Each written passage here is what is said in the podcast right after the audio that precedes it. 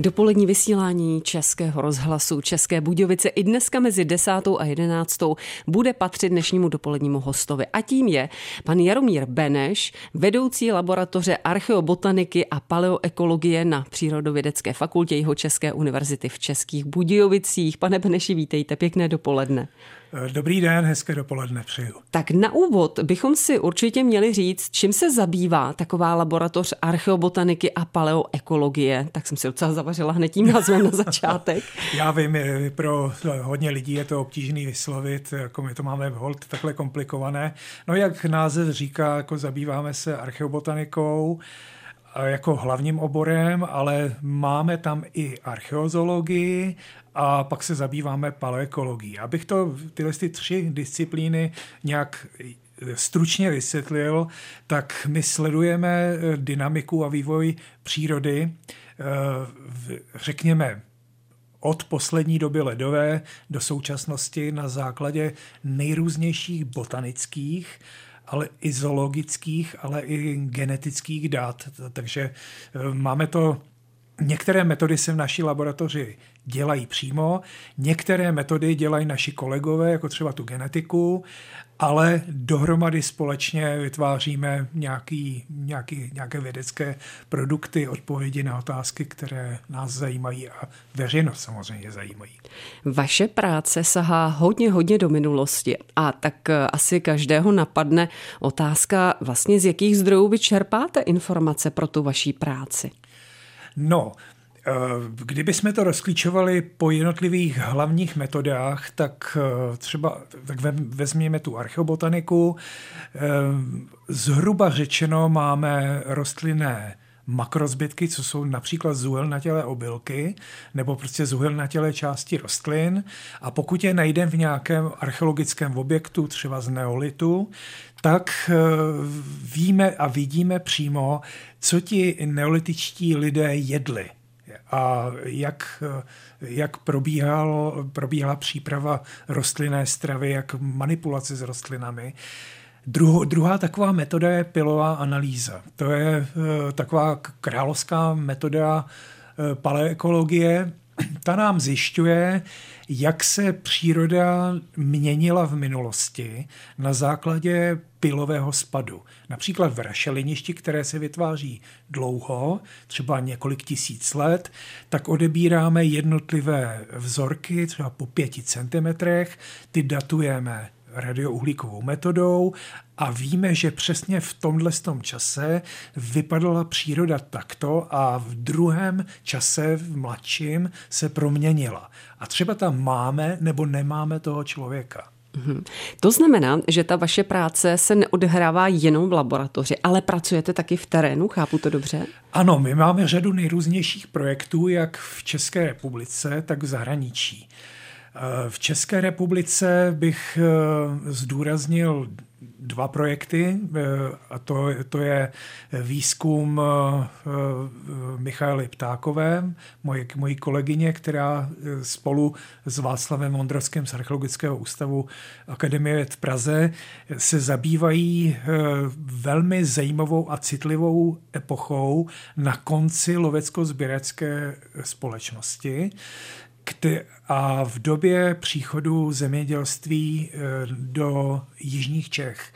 A eh, tito mladí vědci mají řadu eh, velmi zajímavých výsledků o kontaktu mezi lovci a sběrači a mezi prvními zemědělci. Potom z těch českých projektů bych zdůraznil eh, nám právě končí, končící pětiletý výzkum středověkých plužin, to znamená, studujeme zemědělskou krajinu a to velmi komplexně eh, mnoha různými metody, metodami zjišťujeme, jak vypadala středověká a novověká pole, jak se vytvářela vlastně ta krajina a ten nej, nejtypičtější prvek vlastně české krajiny a to jsou terasová pole, zemědělské terasy, které vidíte kolem sebe všude. Uh-huh. Chápu tedy dobře, že vy pracujete na více tématech najednou, anebo vždycky třeba, jak říkáte, pět let zpracováváte nějaké jedno téma a pak přejdete na další? Ne, musíme pracovat paralelně na více tématech. Vedle těch českých máme ještě zahraniční výzkumy.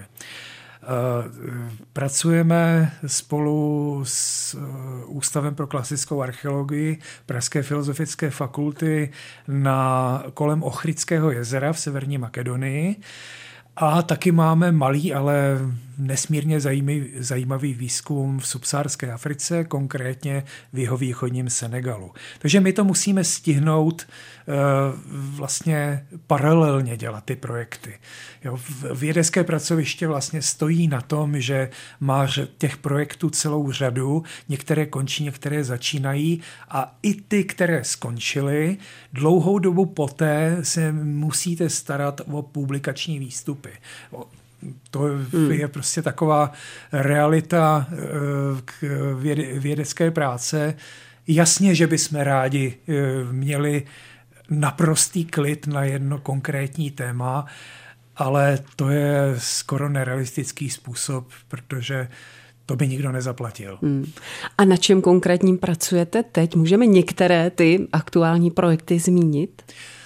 No, je, eh, ono jich je opravdu hodně, nás je dohromady asi 12, eh, eh, včetně doktorandů.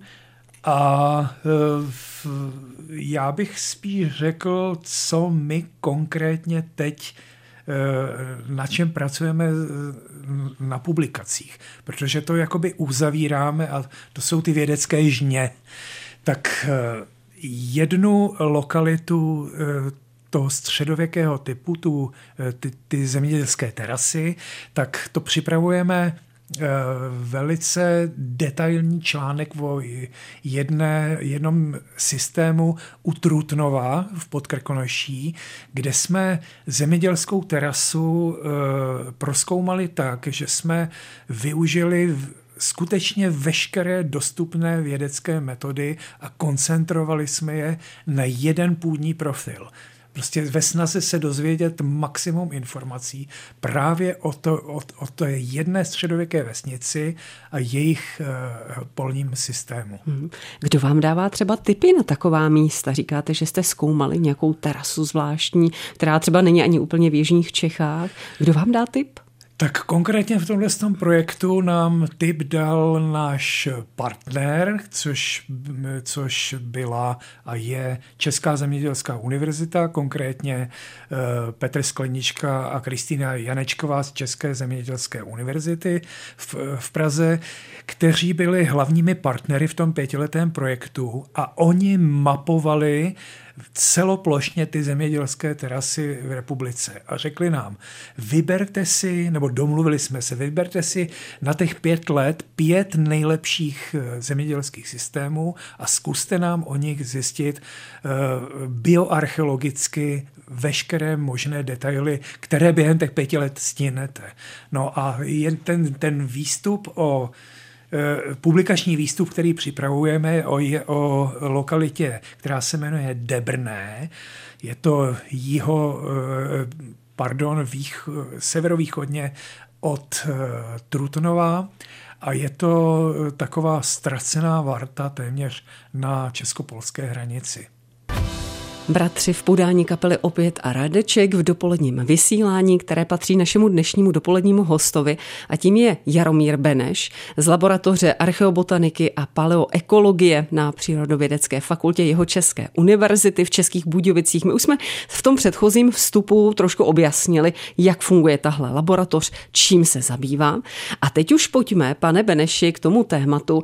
Eh, chtěli jsme se bavit a chtěla bych se bavit o tom, odkud přišli a kdo jsou Češi, Moravané a Slezané. Tak z jakého úhlu pohledu se to dá uchopit? Protože těch stran a těch zdrojů, eh, těch hledisek je skutečně velké množství. Ano, eh, těch, eh, těch zdrojů je opravdu hodně, ale já bych se zaměřil na tři vědní disciplíny, které nám dávají ten obraz nejlepší právě když je skombinujeme. První je historie a historiografie. analýza písemných pramenů, které souvisí, řekněme, s tím mytologickým příchodem Čechů na horu Říp. Tady bych čtenářům velmi e, doporučil knihy his, historika bohužel už zemřelého Dušana Třeštíka, eh, který eh, mě byl v, z toho historického hlediska opravdu jako inspirací, byl nesmírně invenční historik, který rozebral, eh, jak to vlastně s, bylo s tím příchodem pravce Čecha do České kotliny. A jak to vlastně tedy bylo? No, On naznačil, já s tím zcela souhlasím, že eh, se v tom skrývá jistá taková eh, vzniková mytologie, že eh, Bible učí, že bylo babylonské zmatení jazyků a pak se ty národy rozešly. To znamená, každý pořádný národ musel od někud přijít. To je prostě takový precedens a většina mytologií eh, různých národů vlastně tohle má v sobě eh, zahrnuto, ten, ten příchod. Eh, a Dušan Třeští ukázal, jak složitý a mnohovrstevný to je problém. Ale říká se, že na každém šprochu pravdy trochu a tu s tou migrací raných Slovanů Eh, můžeme počítat, protože ji máme vlastně potvrzenou i eh, archeologickými zdroji, a to konkrétně evidencí eh, sídlišť konce 5., 6., 7. století. Říká se tomu odborně sídliště pražského typu. Jako jedno z největších sídlišť vlastně v tom slovanském světě bylo proskoumáno kolegy z archeologického ústavu Pražského v Rostokách u Prahy. A tam bylo zachyceno obydl, byla zachycena obydlí ve velkém počtu, asi, asi 600 600 domů a kdysi, když ten výzkum probíhal, tak moje pracoviště se na tom podílelo. Kolegyně Lenka Kovačiková tam dělala archeozologickou analýzu a například zjistila, že to obyvatelstvo bylo zásobované zvenčí. Eh, prasaty. Co bylo zajímavé, že eh, vlastně ta produkce ta, té obživy neprobíhala v tom místě, ale eh, že ti obyvatelé toho obrovského sídliště si získávali zdroje hlavně z okolí, ze zemědělského zázemí. A Dušan Třeštík zmíněný jako naznačil, že bych se mohlo jednat jako o bojovníky. A my musíme být v kontextu doby a vědět, že vlastně celou dobu železnou, dobu římskou a stěhování národů a velkou část raného středověku probíhala eh, výměna eh, etnických skupin tak, že přišla elita, bojovnická elita, která ovládla místní území, pod, povraždila muže, podrobila si ženy a čili gen, geneticky pak ti muži nejsou v té následné populaci příliš vidět, protože e, jakoby zvítězil ten genom těch žen, který se předává pomocí mitochondriální DNA, čili ta se dědí e, z matky na dceru i syna. A e, díky tomu ta ženská linie vlastně v dlouhodobém e, perspektivě e, přežívá daleko úspěšněji. A ono to totiž svědčí o něčem úplně jiném. Ale abych se vrátil na zpátek k těm rostokám, tam bohužel nemáme pohřebiště. A dokonce vlastně v tom období pražského typu, v tom 6. 7. století, eh, se pohřbívalo žárově, takže eh, i kdyby jsme ta pohřebiště měli, tak nemůžeme na ně, na ně nasadit genetickou metodu, protože eh, vlastně ten žár likviduje ten genetický materiál. A jak se tedy A... pak postupuje, když požár všechno, nemáte tu možnost využít tu genetickou cestu, tak jakou pak využijete? No, na to vlastně je pouze jediný způsob, a to nepřímý, sledovat, co se dělo v popul- jakou máme populaci dále, když už se začalo pohřbívat kostrovým způsobem. A ty kostry jsou z archeologického hlediska dale, daleko příznivější k zachování té staré DNA, která se získává dnes vý, téměř výlučně z lepky a specificky z kosti skalní, kde, kde je ten eh, materiál nejlépe skryt. Jo, a my máme teď eh, jeden menší projekt eh, spolu s genetickým týmem, který se zaměřuje na řadu zajímavých kostrových hrobů z raného středověku z jižních Čech, takže to je v běhu a výsledky ještě nevíme. S Jaromírem Benešem z laboratoře archeobotaniky a paleoekologie na Přírodovědecké fakultě jeho České univerzity v Českých Budějovicích si povídáme o tom, odkud přišli a kdo jsou Češi, Moravané a Slezané. Tak pane Beneši, co se vlastně ví o české populaci z toho genetického hlediska? Je třeba říct, že genetické informace se dnes získávají dvěma způsoby. Buď to se e, berou vzorky z, z živých lidí, to znamená, a, že ten materiál genetický je nepoškozený, ale je, je, jedna velká nevýhoda této metody je, že je že se zkoumá definitivní výsledek toho genetického procesu. To znamená současná živá populace jak, jaký skutečně Češi, Moravané, Slezané e, jsou e, v genetických e, profilech. A potom je druhý způsob a to je stará DNA. V angličtině je to ancient DNA nebo podobně, podobné zkratky se používají.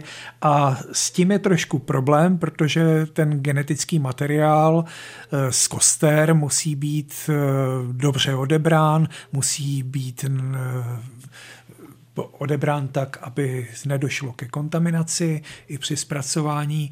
Je s tím prostě hodně problémů, ale dělá se samozřejmě taky. A pak se ty výsledky navzájem porovnávají. Kdyby jsme měli eh, říct, jak vlastně česká populace se formovala, tak máme tři hlavní genetické zdroje eh, genové variability eh, současné a to, to je ten první zdroj je obyvatelstvo, které eh, obsadilo české, moravské a sleské území ještě před příchodem zemědělců, no, před příchodem zemědělství. A e, o tom můžeme mluvit jako o lovecko-sběrackých populacích, řekněme, z epi paleolitu, to znamená z, toho, z té, té finální fáze e, paleolitu. Ti lovci a sběrači nezmizeli, ale oni se jakoby rozplynuli e, v době, kdy sem přišli první zemědělci. A to bylo anatolsko egejské obyvatelstvo, který, a jejich pohyb si nelze ale představovat jako e, nějaký proud cestujících, ale jako e, pomalu, e, pomalý dynamický proces vzájemných kompeticí a sňatků mezi lovci a sběrači a e, mezi zemědělci. A postupně, protože zemědělci mohli mít víc dětí, v principu, tak eh, během toho neolitu přečíslili, zejména v jižní a střední Evropě, eh, to lovecko-sběracké obyvatelstvo. Ale to, to nezmizelo. My třeba z jižních Čech víme, že tohle obyvatelstvo přetrvalo ještě několik tisíc let, například v Třeboňské pánvi, až někam do roku 3000 eh, před naším letopočtem, v době, kdy už 2,5 tisíce let paralelně s tím existovaly v jiných Čechách zemědělsky hospodařící populace těch anatolsko-egejských neolitiků. Takže to vlastně tohle anatolsko-egejské obyvatelstvo je druhým významným zdrojem středoevropské populace obecně. No a ten asi nejvýznamnější zdroj eh, vlastně současného genetického materiálu nebo současných Čechů, eh, Moravanů a Slezanů je obyvatelstvo doby bronzové, nebo řekněme přesně konce Eneolitu, eh, období kolem 2800 před naším letopočtem až 1500 před naším letopočtem, tak v této době dochází v několika vlnách k velmi silnému přílivu obyvatelstva z pontických stepí. To znamená ze stepí e, severně od Kavkazu až po západní Ukrajinu. Vlastně eh, je paradoxní, že to území, kde probíhá ta hrozná Putinova válka, tak eh, na to, to území vlastně bylo je jedním z jader těchto z těch rozsáhlých pontických stepí, kde se zrodilo obyvatelstvo, které dalo základ eh, většině eh, západo, i středo, i východo evropského obyvatelstva. A Češi, Moravané a Slezané žijí přesně v prostřed této, této, tohoto našeho kontinentu a e, přesně tak vypadá jejich genetický profil. To znamená, že my nejsme potomci nějakých mytických slovanů, ale my jsme většinově pravěké obyvatelstvo, jo, které je řekl bych třeba, co se týče jižních Čech, je to ještě specifičtější, protože v jižních Čechách je vyšší procento těch, zejména u mužů na vesnicích, tě, těch eh, genetických typů, které přetrvávaly z toho staršího pravěku. Eh, ta, eh, potom je zde další fenomén a to je vrcholně středověká kolonizace od toho 12. století do horských oblastí i jižních Čech, nebo do Krumlovska eh, přicházejí něme, německy mluvící kolonisté. To je velmi mladá vrstva obyvatelstva, která bohužel byla po druhé světové válce vyhnána a e, odsunutá a e, jejich vlastně genetický Eh, přínos eh, v české populaci je dnes malý, ale jejich genom přetrvává eh, v té populaci středočeské nebo v těch, těch oblastech, kde docházelo ve, ve středověku a v novověku k míšení. Protože pojem Čech se vztahoval k zemi, nikoli k etnicitě. Jo, to je třeba si uvědomit, že eh, to, že spojování jazyka a češství je eh, až vlastně eh, výsledkem moderního historického vývoje. Tak ono asi my jako jeho Češi budeme mít blíž k těm germánským národům, nežli k těm slovanským někde z Valas, Valašska, Slezska, kdy možná nejsme strženi třeba Plzeňsko, Jižní Čechy, že máme blíž k těm germánským národům přeci. Uh, ano, je tady, je, je tady jednoznačně gradient, který je vidět například v mužském genetickém materiálu, eh, který se zaměřuje na Y-chromozom a e, jsou takové dva zá, základní evropské typy mužů.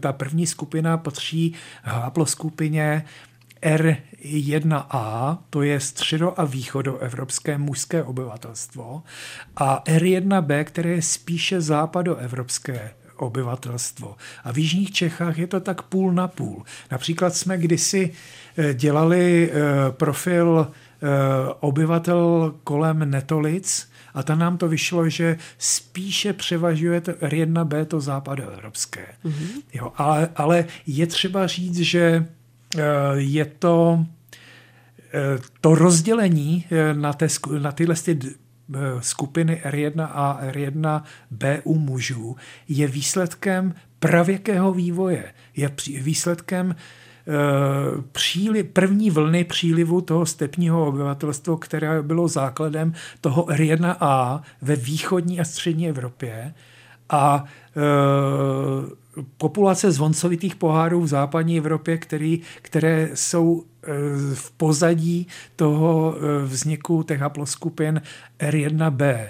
Jo, takže opět se ukazuje, že i e, vlastně ten gradient v tom slovanském světě je daný tím pravěkým rozložením toho genetického materiálu. Jaromír Beneš z laboratoře archeobotaniky a paleoekologie na Přírodovědecké fakultě Jihočeské univerzity tady v Českých Budějovicích je naším dnešním dopoledním hostem. Bavíme se o tom, kdo jsou Češi vlastně, odkud jsme přišli a možná bychom teď mohli poukázat na lidi, kteří pohlíží ne tak úplně dobře na lidi tmavší pleti. Možná nějaký vzkaz pro ně. No, to, ten je poměrně jednoznačný. Eh, když vezmeme historii našeho druhu, Homo sapiens, tak ten se, eh, ten vytlačil na našem území Homo sapiens vytlačil neandertalce nebo se s nima smíšil, převrstvil je zhruba před 50 tisíci lety. To je, to je období, kdy eh, začíná mladý paleolit a homo sapiens se dostává do eh, Evropy ve velkém v množství větším než malém, bych řekl. Jako ve velkém množství. A e, naráží zde na e, neandertalce, které, které, který byli lidský druh, které si kdysi také dostal z Afriky. Eh, zhruba před eh, sedmisty eh, pětisty tisíci lety. To byl takzvaný první odchod z Afriky, ale, ale homo sapiens, náš druh, se formoval v Africe už zhruba před dvěma tisíci lety a zhruba před 160 tisíci lety se sformoval tomu říkáme early homo sapiens, vlastně starší homo sapiens a ty se potom přes dva, dvěma způsoby, přes Levantu, přes Izrael součas dnešní a přes uh, Gibraltar dostávají do eh, do Evropy a tu Evropu eh, v klimaticky příznivých obdobích jako obsazují. A rozhodně se nedá říct, že by měli světlou pleť ty lidi.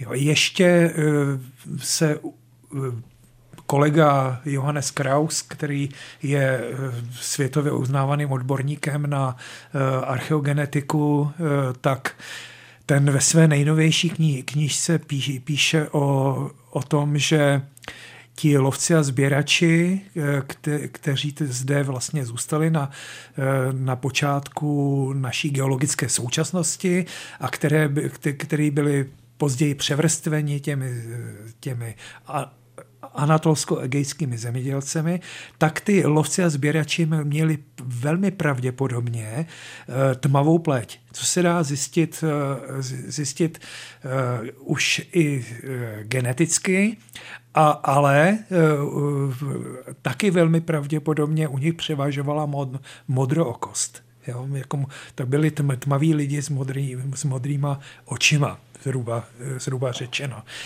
A proč tomu tak bylo? Proč si udrželi tu tmavou pleť? No, protože lovci a sběrači v tom mezolitu konzumovali ve velké míře ryby vodní, vodní zdroje, které obsahují velké množství vitamínu D a nepo, jejich tělo evolučně nepotřebovalo syntetizovat vitamin D jiným způsobem, například eh, ze slunečních paprsků. Takže eh, řekněme v té, té Evropě lovci a sběrači eh, byli snědí a vyblédali pomalu evolučně. Jako, kdo byl asi světlé pleti nebo tmavší světlé pleti jsou právě ty anatolsko-egejští e, e, obyvatelé, kteří se k nám dostávali kolem roku 5000 před naším letopočtem. spolu s tou vlnou nejstaršího zemědělství. A aby jsme si je dovedli představit, můžeme zajet na Sardinii, protože Sardinie Eh, a sardové jsou nejčistší genetickou konzervou těchto anatolsko-egejských zemědělců. A když se podíváte na, na Sardy, na sardské obyvatelstvo, tak nejsou vysloveně světlí.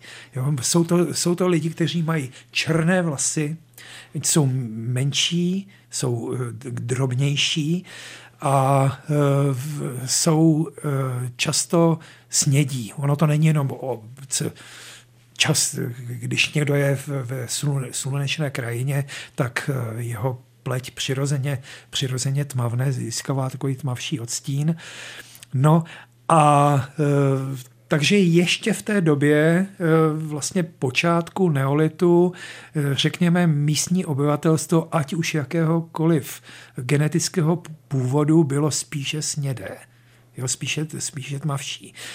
A e, nakonec je to dané tím, že Homo sapiens pochází z Afriky. Jako všichni, kdo mají nějak, nějakou představu o výlučnosti světlých lidí, no, tak by si měli uvědomit, že všichni, včetně mě a vás, co tu sedíme a povídáme, pocházíme původem z Afriky. Jo, že jsme vlastně staří Afričané. Nechce se tomu věřit při mé blond přírodní barvy vlasů. Ano, ale to je dané tím, že vy jako blondýna jste uh, asi geneticky uh, tolerantnější k laktóze. To, to znamená blondětí lidé obecně, jejich koncentrace v severní Evropě a oni jsou vlastně, mají na mléko vypě, vypěstnou, geneticky evolučně vypěstovanou toleranci, protože potřebují stejně jako vy z mlíka jako e, syntetizovat. Ano, já tuto toleranci velmi podporuji tím, že pije litry mléka.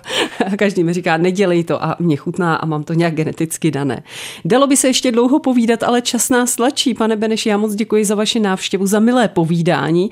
Mhm. Bylo by dlouhé, mohlo by být ještě hodně, hodně dlouhé, tak si to necháme zase na někdy příště. Mějte se moc pěkně, ať se vám daří. Naslyšenou. Naslyšenou, děkuju.